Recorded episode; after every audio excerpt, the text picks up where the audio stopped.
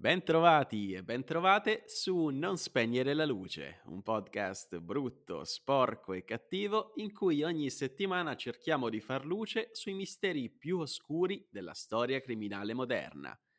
Io sono Michele Dinnelle, potreste conoscermi già per altri podcast come La Porta del Levante o come Inverno Nucleare e ad accompagnarmi in questo viaggio nella mente criminale, come sempre, ci sarà Giacomo Giaquinto, attore e autore del podcast Storie Alternative.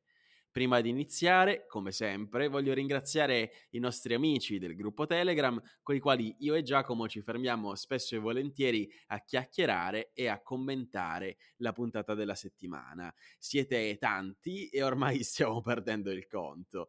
E se volete unirvi anche voi che ci state ascoltando e diventare ancora più numerosi, trovate il link per iscrivervi al gruppo in fondo alla descrizione di questo episodio. Eh, l'ospite di oggi è ormai diventato un altro degli abitué di questo podcast e ci fa molto piacere perché è davvero un esperto di cronaca nera. Lui è Giacomo Brunoro, autore di libri e di audiolibri e direttore editoriale della casa editrice californiana LA Case Books. Ciao Giacomo e grazie per essere qui con noi. Grazie a voi per l'invito, è sempre un piacere. Ciao a tutti anche gli ascoltatori. Benissimo, e allora veniamo a noi perché oggi sarà una puntata particolarmente truculenta, vi avviso. Gli argomenti di conversazione saranno niente meno che omicidi, necrofilia e cannibalismo, soltanto alcuni dei crimini di cui si è macchiato il protagonista della storia di oggi. Lui è Jeffrey Dahmer, passato alla storia come uno dei più morbosi serial killer americani, noto anche come il mostro di Milwaukee, e le sue gesta sono recentemente tornate alla ribalta grazie ad una fortunata serie Netflix che conoscerete.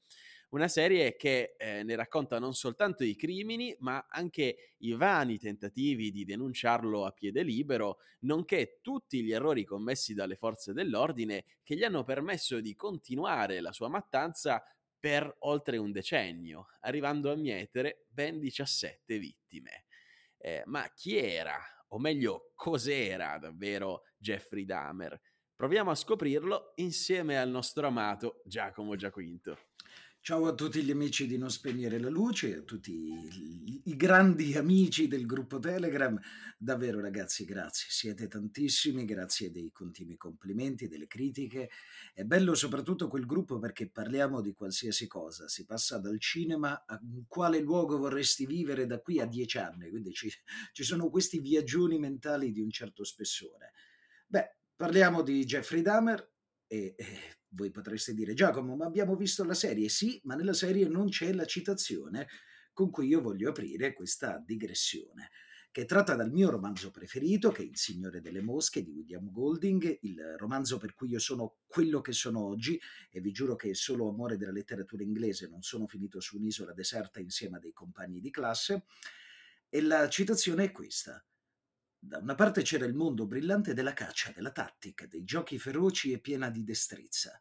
Dall'altra il mondo del senso comune con le sue aspirazioni e con le sue delusioni. Già, perché questa storia ha molto a che fare con le aspirazioni e con le delusioni, per quanto queste, come tutte le emozioni umane, possano subentrare nel campo dell'ossessione e della possessione soprattutto quando parliamo del cannibale di Miwok o il mostro di Miwok, partendo dal presupposto che Miwok, come città degli Stati Uniti, è un luogo mm, potremmo dire letterariamente cupo, ovvero un luogo cimentato dalle fabbriche, che ha subito una grande eh, espansione economica grazie all'avvento dell'industria che a un certo punto, a causa della mancanza di fondi, è diventato uno Stato con da una parte delle zone molto ricche, dall'altro delle zone estremamente povere. E quando ci sono gli alfa e l'omega della condizione generale degli esseri umani, nel mezzo deve esserci per forza qualcosa e di solito è uno squilibrio. In questo squilibrio, il 21 maggio del 1960, a West Ellis nasce Jeffrey Lionel Dahmer ed è il um, figlio primogenito di due persone che dalla loro hanno qualche piccola responsabilità.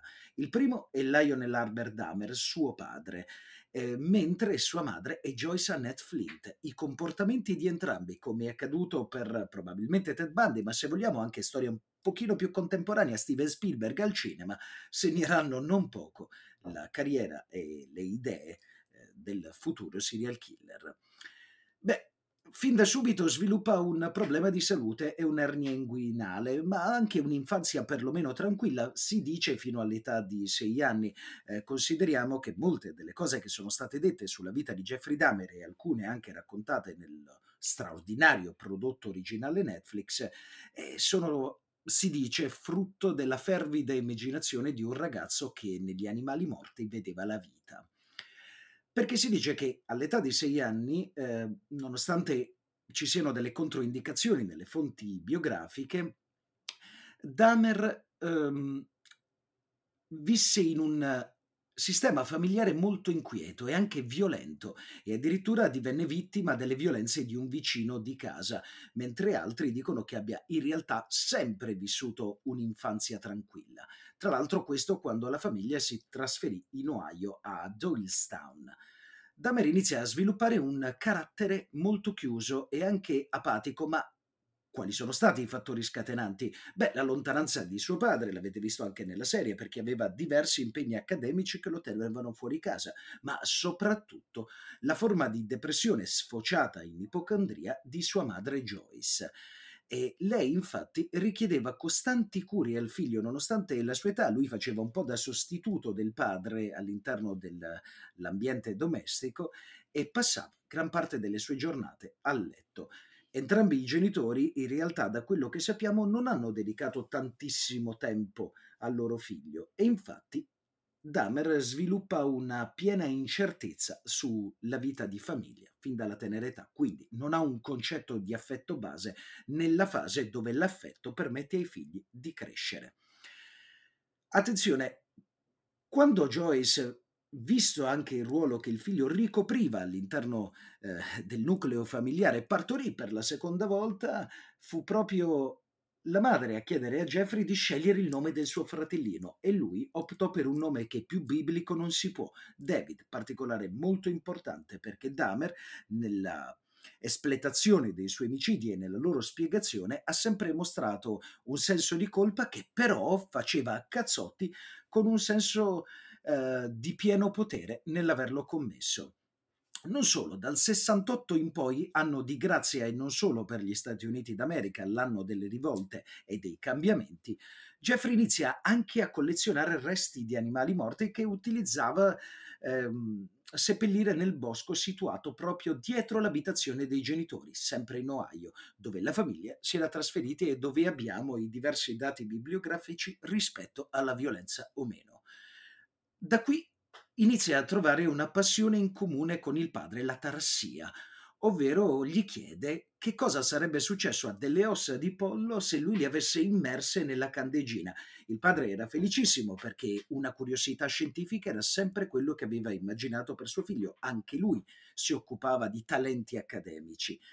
A questo punto suo padre gli mostra il suo laboratorio, come sbiancare e conservare perfettamente gli scheletri umani se non fosse che qualche anno più tardi, nel 75, Jeffrey Dahmer decapita la carcassa di un cane che era stato investito da un'auto, poi inchioda il corpo a un albero e finisce come Vlad, impalando il teschio su un bastone nel bosco, dietro casa sua. Da qui a 13 anni l'oggetto sessuale, i 13 anni sono un'età che lo stesso Freud, per quanto superato, determina molto importante nella vita di un ragazzino proprio per la sfera sessuale e lui inizia a coltivare delle, fa- delle fantasie in cui l'oggetto del desiderio sono persone morte. A questo punto, durante l'età dell'adolescenza, inizia a sviluppare un caso che succede molto spesso a coloro che non hanno ricevuto grande affetto loro, nei loro primi anni di vita, ovvero il consumo regolare di alcolici, soprattutto nelle ore di, diurne, nascondendo le bottiglie di scotch nella giacca che indossava per andare a scuola. Ma attenzione, Nonostante il suo carattere schivo e qualche volta del tutto distaccato dalla realtà, tutti lo descrivono come sicuramente uno studente educato, ma soprattutto intelligente oltre la media, e questa cosa gli servirà non poco molto più avanti. raggiunto una certa età comprende di essere omosessuale, ma visto gli anni che stanno trascorrendo negli Stati Uniti e le diverse lotte e le contestazioni, decide di non dirlo ai suoi genitori. Attenzione perché arriva un altro fatto importante, un anno prima del suo primo omicidio, perché nel 77 scopre che sua moglie, in questo caso Lionel, scopre che sua moglie Joyce lo tradiva con un altro uomo, lascia la famiglia per stabilirsi in un motel non troppo distante.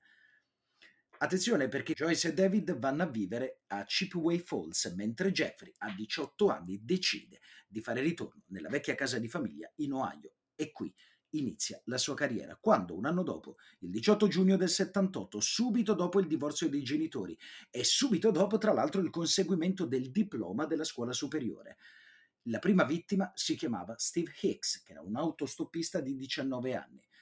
In quel caso Dahmer lo invita a casa sua, eh, in quel momento vuota, gli offre una birra, gli fa ascoltare della musica e alla fine lo uccide colpendolo con un manubrio di 4 kg circa e poi soffocandolo. Gli toglie i vestiti, si mette a cavalcioni su di lui e si masturba fino poi a smembrarne il cadavere, proprio come aveva imparato quando aveva chiesto a suo padre in che modo potesse sbiancare delle ossa di pollo. Attenzione perché da qui la sua vita cambia, ma non del tutto, continua a mantenere una facciata di apparenza, perché si iscrive anche all'Università dell'Ohio che però abbandona dopo tre mesi a causa di due problemi, la scarsa frequenza e soprattutto il motivo di quella scarsa frequenza, l'alcolismo. Nel 79, non volendo cercare lavoro, viene costretto, perché il termine giusto è costretto, viene sollecitato dal padre ad entrare nell'esercito, addestrandosi come medico specialista, visto anche il suo talento e la sua eh, ab- applicazione nelle scienze accademiche, come medico presso il Fort Sam Houston di guarnigione a San Antonio, in Texas. Torna dagli Stati Uniti e a questo punto, nel 1987, quasi nove anni più tardi, un intervallo lunghissimo per un serial killer, ricomincia la mattanza perché incontra in un bar gay Steven Tuomi, che è un ragazzo di 25 anni e da questo momento in poi la sua vita cambia totalmente, perché le persone che incontra di solito diventano delle vittime. Questo ragazzo diventa la seconda vittima e Jeffrey Dahmer inizia a sviluppare addirittura un medus operandi, oltre allo smembramento del cadavere e alle diverse parti che lo compongono, eh, inizia a sfruttare uno stratagemma per attirarli, sfruttando il suo fascino e soprattutto riempiendo gli alcolici che offre di droga, come avete visto nella serie. Il 24 marzo dell'88 continua. Ancora, notate la lunghezza degli intervalli tra i vari omicidi, sono molto importanti perché sono atipici per un serial killer. Massacra Richard Guerrero, un ragazzo bisessuale di 22 anni di origini messicane, anche lui incontrato in un bar gay che è diventato, come dicevamo nella citazione di Golding, il suo territorio di caccia. Lo droga con una massiccia dose di sonniferi, poi lo soffoca con un cinturino di pelle e successivamente si sbarazza nel, del corpo. In questo momento c'è un'altra figura eh, emblematica nella sua vita, che è quella di sua nonna e infatti nel settembre dell'88 viene allontanato dalla casa di lei a causa del suo comportamento, dei continui rumori molesti, ma soprattutto dei tremendi odori che provengono dalla cantina. In quel momento decide di trasferirsi in quello che è un po' il fulcro della sua vita degli ultimi anni, ovvero un appartamento di Miwok vicino alla fabbrica di cioccolato in cui proprio lui lavorava. In quel lo stesso periodo, nel settembre dell'88, adesca un altro ragazzo, Somsak Sintan Sofon, un ragazzo lautiano di 13 anni, un minore.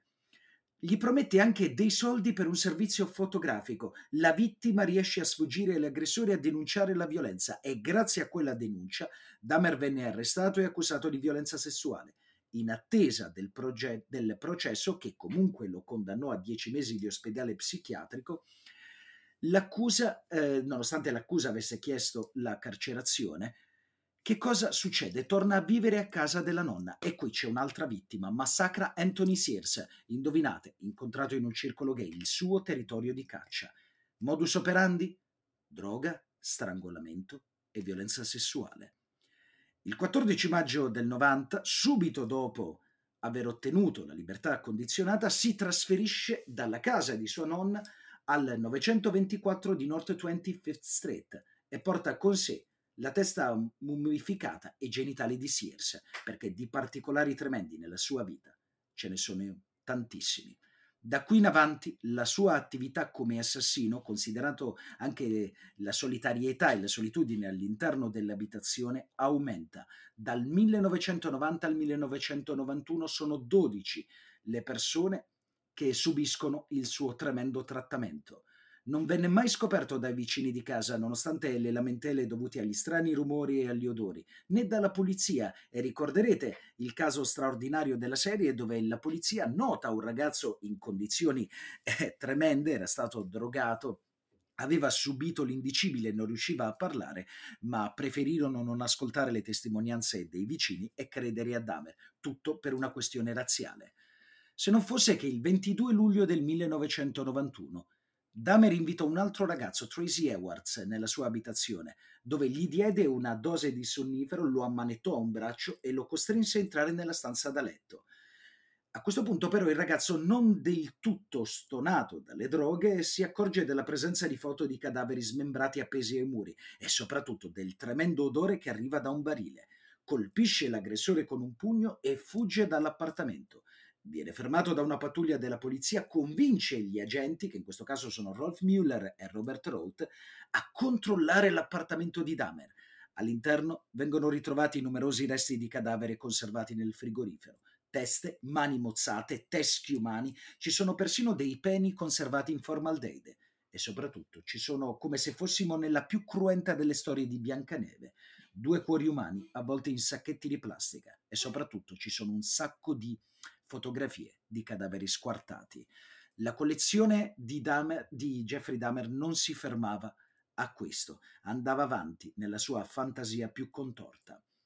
Ma attenzione, perché subito dopo la condanna, Dahmer venne incarcerato al Columbia Correctional Institute di Portage, dove si converte al cristianesimo. E il 3 luglio del 1994 Osvaldo Durity, che era un detenuto, tentò di tagliargli la gola con un rasoio, eh, mentre Jeffrey stava partecipando a una funzione religiosa. Gli chiesero di trasferirsi in isolamento, ma lui rifiutò, dichiarandosi anche pronto a morire e ad accettare la punizione divina. E il 28 novembre venne aggredito ancora una volta da Christopher Skerver, che era un detenuto che soffriva di schizofrenia. Lo colpì con l'asta di un manubrio, considerate il cerchio che si chiude con la sua prima vittima, trafugata dalla palestra del carcere. L'aggressione gli risulterà fatale perché, come diceva Golding nel Signore delle Mosche, da una parte c'era il mondo brillante della caccia, della tattica, dei giochi feroci e pieni di destrezza, dall'altra il mondo del senso comune, con le sue aspirazioni e con le sue delusioni, perché Dahmer è innanzitutto una storia di grandissime delusioni. E allora ringraziamo come sempre il nostro Giacomo Giaquinto e Grazie passiamo... Passiamo dal nostro ospite, perché l'abbiamo detto in apertura, questa è una storia dolorosa che ha messo in ginocchio per anni la comunità di una città intera. E allora quello che voglio chiedere al nostro Giacomo Brunoro è eh, come mai Damer non è stato scoperto se non dopo aver ucciso 17 persone. Tu come te lo spieghi? E soprattutto, secondo te, ha a che fare in qualche modo con il contesto politico degli, degli Stati Uniti negli anni 70? Beh, allora, eh, ricordiamo sì che come avete detto, quando Dahmer viene arrestato non c'era neanche un'indagine aperta su di lui, quindi nessuno minimamente sospettava neppure che ci fosse un serial killer, quindi immaginiamo la follia di una situazione del genere. Secondo me eh, questa cosa è successa per un insieme di fattori. Innanzitutto la subdola intelligenza di Dahmer, ovvero eh, lui è andato a cercare le sue vittime tra persone marginali, un po' come fece anche Cicatillo e come fecero altri serial killer, cioè persone che erano irregolari nella società dell'epoca e che quindi non venivano più di tanto rimpiante. Eh, non so se ricordate, ma quello dei giovani ragazzi, eh, chiamiamoli desaparecidos, eh, nel, nella, nell'America degli anni 70, 80 e 90 era eh, ed è tuttora una piaga. Eh, spesso partivano, andavano in California, andavano non si sa dove, eh, non so se ricordate quel bellissimo video On Way Train in cui sui cartoni del latte c'erano proprio le facce dei ragazzi dispersi, quindi spesso spariva un ragazzo che però magari non aveva una famiglia, non aveva un lavoro, eccetera, nessuno si preoccupava, la polizia ah, non indagava. E poi eh, tutte le sue vittime, o quasi, facevano parte... A maggior della... ragione, ecco, a maggior ragione Giacomo, quando questi ragazzi erano di... Ehm, erano afroamericani, erano di esatto. afroamericana. C'è proprio una profilazione razziale poi da parte di Dahmer che un po' perché a lui eh, piacevano comunque di più da un punto di vista fisico, da un punto di vista sessuale i ragazzi di colore, i mulatti, ma anche perché erano eh, l'anello debole della società e quindi poteva eh, diciamo approfittarsi un po' di più. Eh, ma poi c'è anche un altro fattore da eh, considerare, ovvero che in quegli anni la community gay stava eh, nascendo in termini di eh, rivendicazioni, di orgoglio, di appartenenza e di anche eh, visibilità. Eh, sono gli anni proprio dei primi gay pride, sono gli anni in cui eh, i gay americani iniziano a essere una presenza massiccia e visibile nella società. Teniamo conto che tutto quello che in America da questo punto di vista è successo negli anni 80 da noi è arrivato con 10-15 anni di ritardo. E quindi eh, paradossalmente la polizia tendeva anche a non indagare all'interno di queste comunità che all'epoca erano molto chiuse, non è più come oggi dove quando invece eh, sono ormai community molto integrate con la società e non ha neanche più senso forse parlare di community. Perché? Perché se eh, andava magari a indagare o a creare problemi, eccetera, temeva poi che ci fossero le manifestazioni di protesta, dicevano ci accusate, ci ghettizzate, eccetera. Quindi paradossalmente il cercare eh, legittimamente di iniziare un percorso anche di visibilità e di rivendicazione ha giocato in questo caso specifico contro, eh, contro la comunità stessa, tenendo conto poi anche dei pregiudizi, eh, della grettezza delle forze dell'ordine, perché quando eh, viene trovato il ragazzino minore fuori dalla casa di Dahmer, la polizia l'ha liquidato dicendo is a gay stuff, no? sono cose da, da froci, diremmo noi usando un termine volgare come usavano i poliziotti dell'epoca. E quindi ha detto lasciamo perdere, a noi non interessano queste cose. Quindi sicuramente c'era un'arretratezza culturale eh, enorme da parte delle forze dell'ordine, in una cittadina che comunque è una grossa provincia, perché ragazzi Milwaukee è la città di Happy Days, di Ralph Malf e di, e di, di Fonzi, cioè non è Los Angeles, non è New York, non è Chicago, era un po' un'enorme, grande provincia in cui certe cose non succedevano, non ci si pensava neanche e, e quindi eh, veramente era un, qualcosa al di là dell'immaginazione.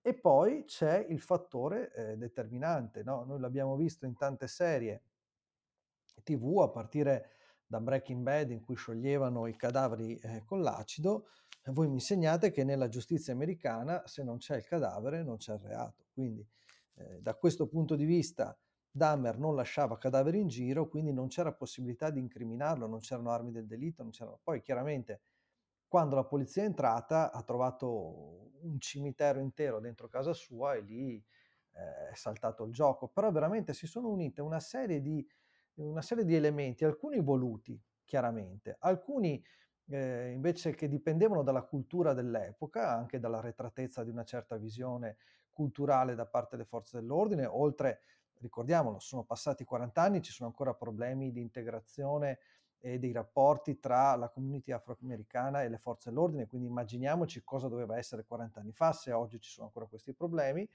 E quindi tutti questi pezzetti hanno composto il puzzle perfetto per far sì che questo pazzo, perché non mi sento di definirlo in altro modo, eh, agisse praticamente indisturbato pazzo confermato, diciamo, perché gli sono state diagnosticate tutta una serie di, di, patologie e di disturbi mentali confermati, insomma, dagli esperti, perché lui si è prestato alla, a, a, a, dare la massima collaborazione una volta dopo l'arresto eh, in carcere.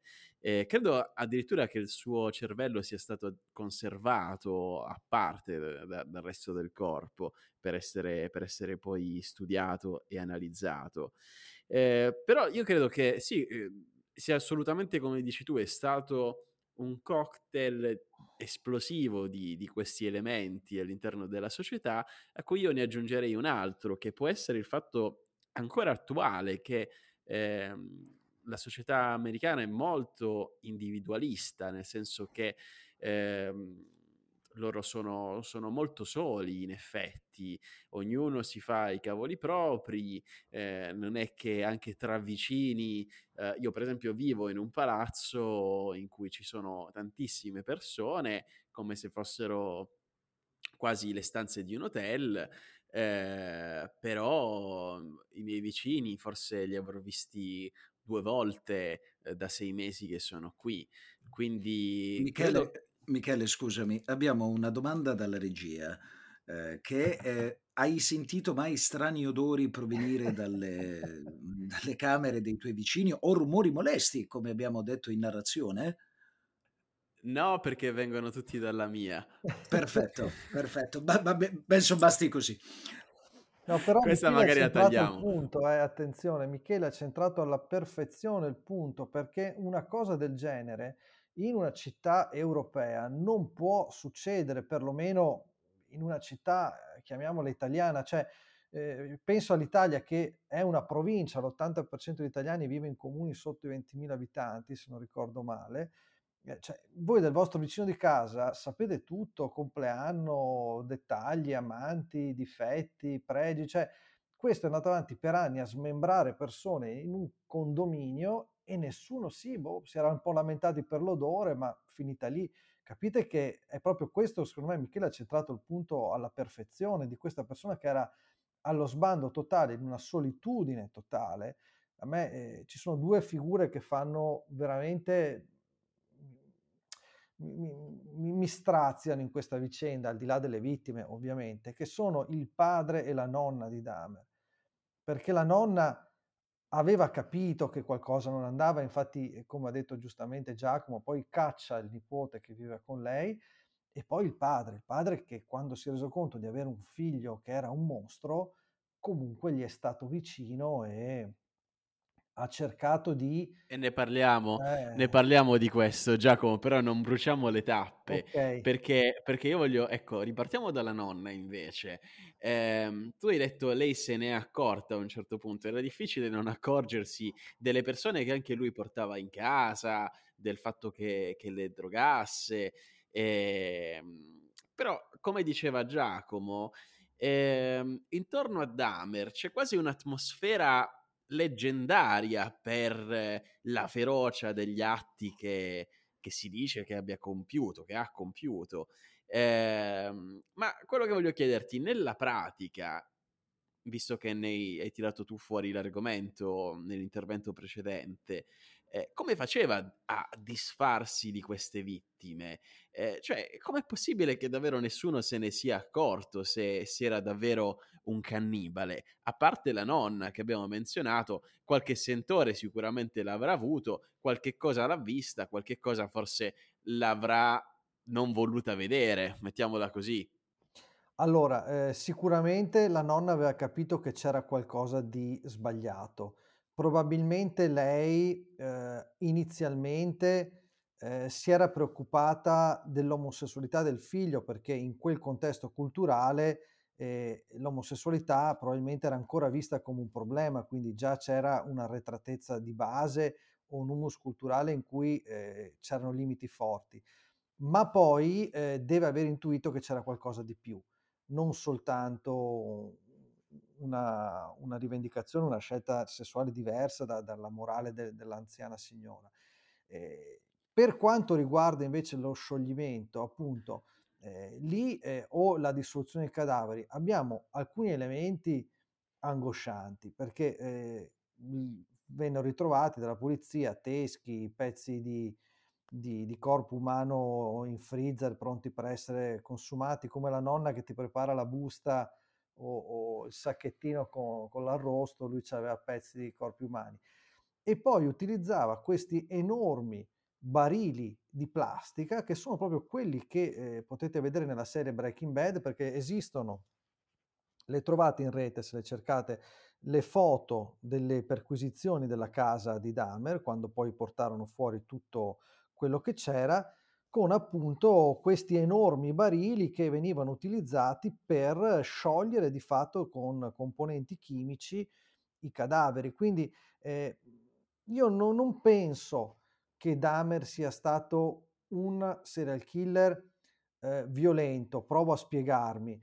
Eh, manca la componente di violenza di un Ted Bundy. Questa è un'affermazione forte. Eh. No, adesso infatti provo a spiegarmi, ma eh, Dahmer uccideva in maniera eh, tutto sommato non violenta le sue vittime. La brutalità, la bestialità avveniva post mortem, ma non, non abbiamo ricordi di eh, scene particolarmente violente come invece hanno fatto altri serial killer appunto come Ted Bundy piuttosto che eh, appunto ho già citato Cicatillo la sua era una cioè violenza... tu dici non era un sadico no no anzi lui più volte ha detto che il suo sogno era creare una sorta di zombie, una sorta di Frankenstein. Infatti lui faceva tutti questi esperimenti, pensate anche all'ignoranza, trapanando il cervello, eh, la testa e mettendo della formaldeide dentro, sperando di mummificare le persone perché il suo sogno era avere una sorta di bambola gonfiabile umana che potesse soddisfarlo e che lo servisse. Quindi siamo proprio Bravo. in delirio totale. Io ti volevo portare proprio qui perché mi piacerebbe cercare di entrare insieme a te per quello che possiamo all'interno della psicologia di Dahmer. Abbiamo detto, abbiamo raccontato brevemente la storia eh, delle mummie, addirittura eh, lui lo faceva mentre eh, queste vittime erano ancora in stato di eh, incoscienza, però comunque sì. vive. E, ehm, e, allora voglio chiederti, e, e, e, me lo chiedo anch'io facendoti questa domanda, qual era la motivazione plausibile per cui lui faceva questo, secondo te? Tra l'altro è interessante notare una similitudine con un altro killer che noi su questo podcast abbiamo affrontato recentemente, eh, che è Zodiac, che nelle sue, nelle sue lettere anonime alla polizia aveva questi deliri in cui diceva che ehm, un giorno eh, lui sarebbe andato in paradiso e tutte le sue vittime eh, sarebbero diventate i suoi, i suoi schiavi, i suoi servitori. Quindi ci vedo, eh, non lo so, ci vedo un, una sorta di similitudine in questo, non so se sei d'accordo. Assolutamente sì, infatti ehm, anche, anche noi in passato ne avevamo, avevamo notato questa cosa. Zodiac parla proprio espressamente di schiavi, come hai detto tu, e dice avrò il mio esercito di schiavi che mi obbedirà. Quindi c'è questa fantasia perversa di eh, dominio sulle altre persone. Io credo che, anzi sono assolutamente convinto che eh, il caso di Dahmer eh, rientri in una patologia estremamente complessa e che probabilmente soltanto un esperto potrebbe analizzare, eh, perché si vanno a sommare più elementi e tutti inquietanti, perché veramente è una situazione quasi disperata. Quello che a me ha sempre sconvolto de, di Dahmer è la solitudine di questa persona. cioè, lui fin da piccolo probabilmente aveva capito che c'era qualcosa che non andava in lui. E infatti eh, lo ha sottolineato Giacomo dopo, lui dopo, durante quando è stato arrestato, poi ha sempre collaborato, è sempre stato tranquillo, eh, ha risposto a tutte le domande che gli venivano fatte, non, non, ha mai cercato, come hanno fatto altri serial killer, magari invece eh, le luci della ribalta, la polemica con la polizia, no, è sempre stato eh, sottotono, quasi come se fosse felice che finalmente lo avevano reso innocuo, lo avevano bloccato. Perché probabilmente... Più che felice, forse sollevato. Sì, sì, sì, hai ragione, il termine migliore da usare è quello, perché probabilmente anche lui si rendeva conto che le sue pulsioni erano inarrestabili, ma erano assolutamente malate, cioè non, non eh, quindi tu dici che lui sentiva di essere un pericolo sia per se stesso che per gli altri. Eh, in cioè pratica, cioè, prego, prego. No, secondo me lui aveva, come hanno riscontrato poi, la cognizione chiara del bene e del male, perché lo vedete nelle vittime che va a scegliere, non aveva raptus, non è che non si riusciva a trattenere, cercava di trovare persone fragili, borderline, eh, che nessuno sarebbe venuto a reclamare dopo in caso di, di assenza, eh, si disfava dei cadaveri, poi c'è il lato folle che aveva le foto appese al muro, aveva i pezzi di, di corpi umani in frigo, ma perché? Perché lui quando veniva fermato dalla polizia faceva la faccia da bravo ragazzo, era un biondino, faccia pulita, si scusava, timido e pensava di poterla franca, di farla franca così. Quindi, non, però c'era una precisa strategia per coprire le sue azioni. Quindi da questo punto di vista, secondo me, eh, c'è stata da parte sua la piena consapevolezza che quello che stava facendo eh, non era giusto. Senza dubbio, senza dubbio Giacomo. Eh, tu hai usato prima una parola che mi, ha, che mi, ha, colpito, tu hai parlato di solitudine ed è, è, è, corretto secondo me, ma c'è un termine che secondo me è ancora più giusto in questo caso, cioè alienazione dalla società. Io quello che intravedo umanamente in Dahmer è un certo bisogno di avere un rapporto con le altre persone, ma anche un'incapacità di averlo. E allora quello che mi chiedo, sempre rimanendo su questa falsariga, è se ad un soggetto come Dahmer fosse stato insegnato già da piccolo, perché come dici tu, lui se ne è accorto in, in adolescenza di essere in un certo modo, se gli fosse insegna- stato insegnato ad avere delle relazioni sane, si sarebbe potuta evitare questo tipo di degenerazione, perché c'è stato un momento vero e proprio che è quello del primo omicidio in cui lui ha scoperto, come succede a tanti killer, quanto, quanto gli piacesse, quanto lo facesse sentire in controllo eh, il fatto di uccidere. E l'hai già citato, mi viene in mente il rapporto col padre, col quale dissezionava i cadaveri eh, da ragazzino, eh, il padre stesso che ammetterà di aver sbagliato tutto eh, con lui, ma comunque gli rimarrà vicino anche dopo l'arresto.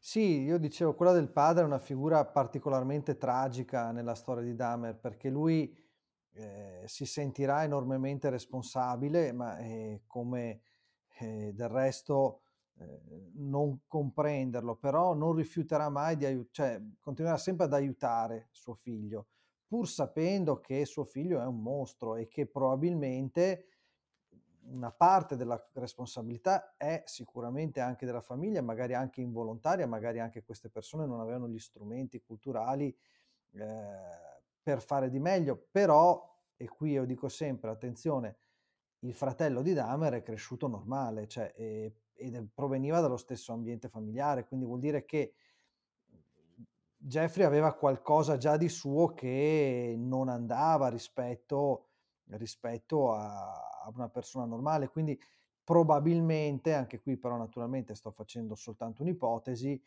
ah, avrebbero potuto aiutarlo, fare qualcosa sicuramente per evitare che sfociasse a questi livelli la sua pazzia, ma c'era già qualcosa dentro che era mh, diverso dagli altri. Ecco, quindi da questo punto di vista, magari la mia è un'affermazione un po' cinica, però è un peccato che eh, gli psicologi, gli psichiatri, i neurologi, insomma i medici non abbiano potuto eh, dialogare con Dahmer, perché appunto è stato ucciso quasi subito in galera, perché magari sarebbe stato, sarebbe potuto essere utile a tanti altri che studiano questo tipo di patologie e di comportamenti. Questo purtroppo non lo sappiamo, perché poi abbiamo casi come Marilyn Manson che ha passato la vita in galera non ha mai detto niente. Dahmer invece era uno appunto collaborativo, quindi è un po' un rammarico questo secondo me.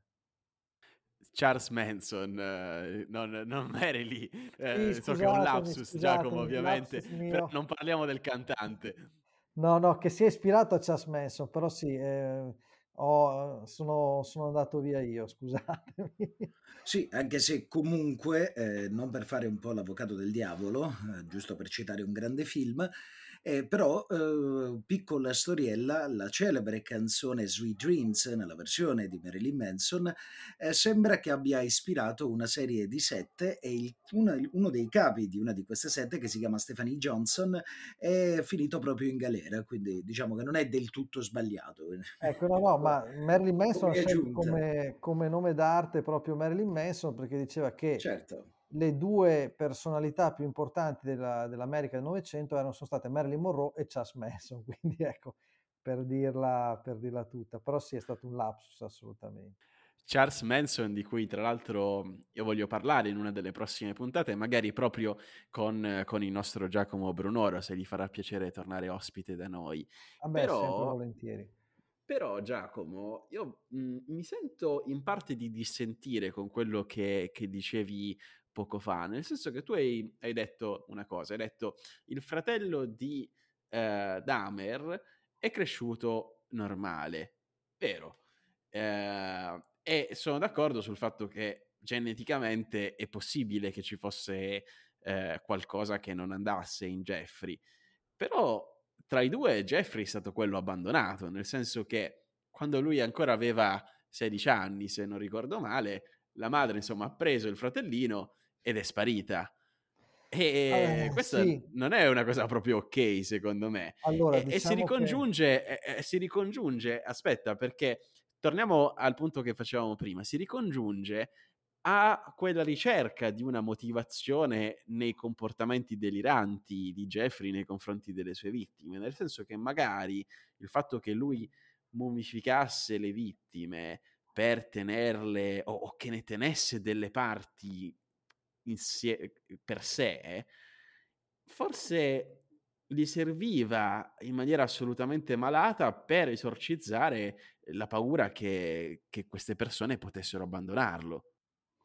Guarda, potrebbe essere, si è scritto molto di questo e, e nel celebre libro che ha scritto il padre di Dahmer, che era uscito in Italia per Baldini e Castoldi un bel po' di anni fa, adesso è introvabile, lo trovate solo, io l'ho trovato in una biblioteca di un piccolo paesino di provincia qui a Padova, per dire, eh, sembra sia scomparso da, da, da, per motivi anche lì burocratici di diritti, il padre avanza l'ipotesi che la moglie in realtà facesse uso di psicofarmaci, questa cosa è stata anche eh, più volte sottolineata, come un po' se, come dire, è stata colpa di mia moglie, poi lui dice certo che se anch'io fossi stato più presente, quindi eh, anche lui fa il suo mea culpa per carità.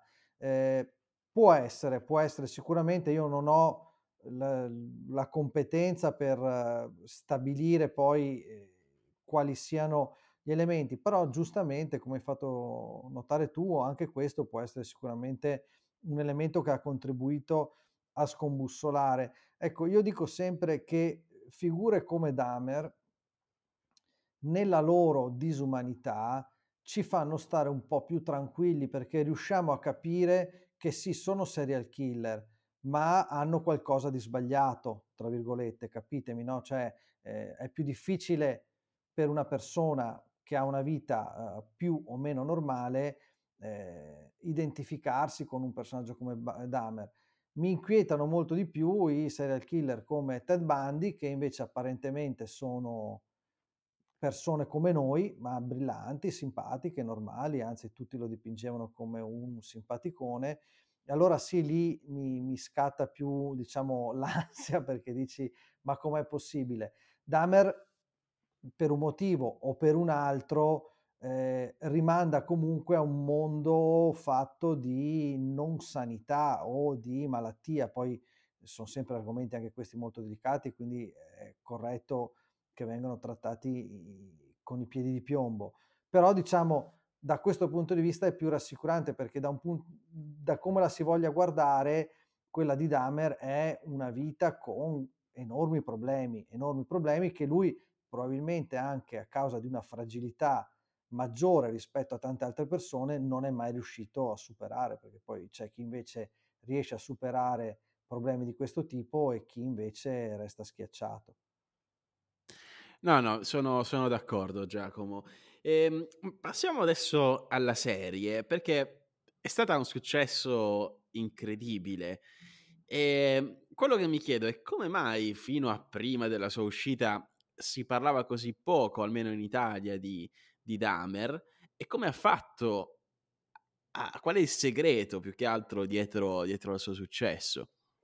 Allora, questo me lo sono domandato anch'io e parto da un dato che eh, io ho controllato più volte perché quando eh, mi è stato fatto notare, eh, tempo fa che ho fatto un'intervista, non mi sembrava vero. Eppure, se voi andate su Amazon Italia, esiste un solo libro in italiano sul caso Dahmer, che è quello che abbiamo scritto io e Jacopo Pezzani.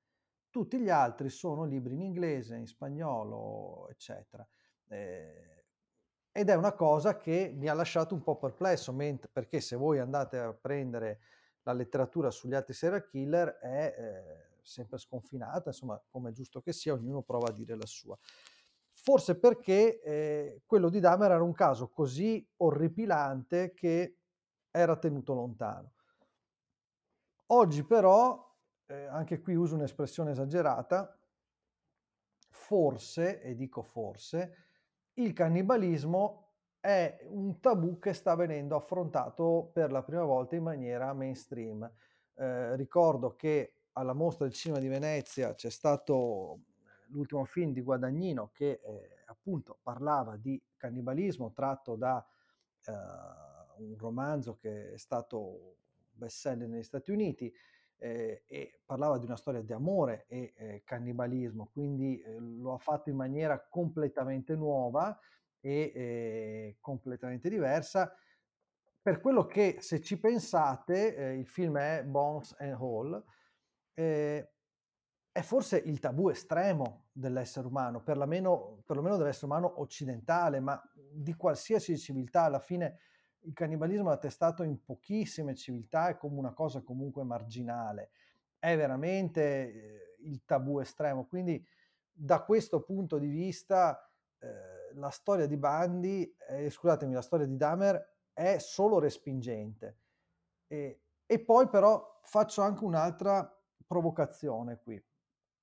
Bandi è stato un grande successo su Netflix, avuto uh, circa 500 milioni di uh, ore di streaming, ok?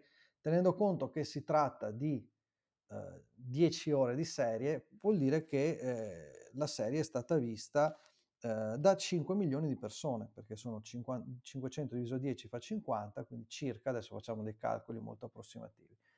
Bene, eh, una puntata dell'ispettore Montalbano fa 6-7 milioni in prima serata, l'ultima puntata di Don Matteo ha fatto 4 milioni, solo in Italia, eh, non stiamo parlando del mondiale. Quindi probabilmente Netflix fa sì che un fenomeno che è marginale a livello uh, del singolo paese diventi globale grazie anche a un passaparola al fatto che eh, appunto c'è un nuovo modo di usufruire dei contenuti e quindi eh, l'interesse eh, settoriale che ci sarebbe in ogni singolo paese moltiplicato a livello mondiale fa esplodere il caso. E poi probabilmente il fascino anche per uh, una storia così nera, perché veramente non me ne vengono in mente di più nere. Quella di, di Dahmer è a volte raccapricciante, infatti anche noi nel nostro libro abbiamo per scelta, come facciamo quasi sempre, evitato di soffermarci sugli aspetti prettamente voyeuristici, cannibalistici, mettiamola così, ma ci siamo concentrati su, su, sulla storia di questo ragazzo e della società in cui si è mosso. Ecco. Però sì. Libro che si intitola, se vogliamo dirlo. Vabbè, Jeffrey Dahmer, il cannibale di Milwaukee, molto semplice. Però è strano perché di solito quando escono poi le serie partono anche gli stand book, cioè invece nel caso di Dahmer è come se avesse colto un po' tutti di sorpresa strano, è un, una cosa particolare. E c'è, c'è, un altro tema, Giacomo, che hai toccato di sfuggita, che è quello della spettacolari- spettacolarizzazione della, della, cronaca nera, eh, soprattutto in serie come questa. E si è detto che in molti hanno empatizzato con Dahmer anche perché, eh, come dicevi tu, in questa serie le scene di violenza sono quasi eh, completamente assenti volutamente. E allora voglio chiederti se la trovi o meno una cosa etica. Allora, hai sollevato un problema enorme che è partito proprio con, con Dahmer perché eh, probabilmente lo saprai, negli Stati Uniti c'è chi ha chiesto che eh, i parenti delle vittime venissero risarciti no? tramite i proventi eh, ottenuti dalla serie, che è un problema annoso quando si parla di eh, true crime e, e che penso non sia risolvibile. Io penso che oggi il pubblico si è abituato a vedere tutto e più, e ancora più di tutto, e quindi eh, l'aspetto splatter o puramente horror interessi fino a un certo punto. Eh, e su questo la serie ha funzionato perché ti mette proprio un senso di disagio profondo che va al di là dello splatter. Se noi pensiamo a grandi film horror come L'Esorcista, non è un film particolarmente violento o con scene sanguinarie o eccetera, però ti mette addosso quel senso di inquietudine che eh, fai fatica a toglierti di dosso. Io lo, ho questa sensazione di, di fastidio, l'ho ritrovata in Dahmer, questo sì. Benissimo, e ci avviamo in conclusione di questo episodio e voglio tornare per un attimo dal nostro Giacomo Giaquinto per parlare, oltre chiaramente alla fortunata serie Netflix, no, degli altri documentari mm. che, che sono stati fatti su questo argomento. Vabbè, diciamo che escludendo, o meglio, eludendo quello che può essere il successo della serie, che ha trionfato anche ai Golden Globe con l'attore principale che ha vinto un'importantissima statuetta per quanto possano valere i Golden Globe senza Ricky Gervais alla conduzione, e passiamo ad elencarvi quali sono le altre cose che secondo me dovreste vedere su Dahmer. Beh, per esempio c'è un attore che tra l'altro di recente è ritornato alla cronaca purtroppo per un incidente che è Jeremy Renner, l'Okai dei film Marvel, che in realtà ha interpretato un Jeffrey Dahmer mentre Bruce Davison ha interpretato suo padre Lionel. Il film si chiama, indovinate un po', proprio come il libro del nostro ospite, ospite Dahmer, il cannibale di Milwaukee. Vi consiglio di guardarlo perché comunque la regia è di David David Jacobson, che è un regista capace sempre di dire la sua e di farla sembrare eh, parte della storia vera. In questo lui è davvero molto bravo.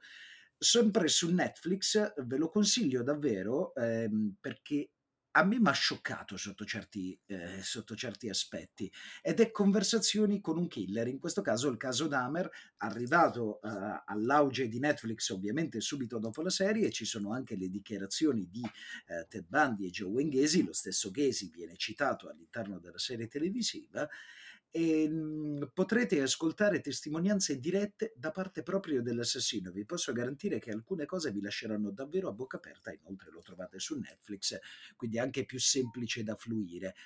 E attenzione perché Dahmer per un certo periodo è diventato anche un fumetto eh, di eh, John Backderf, che tra l'altro fu davvero compagno di scuola del serial killer negli anni 70. E ehm, a proposito di questo, c'è un film tratto da quel fumetto omonimo che si chiama My Friend Dahmer.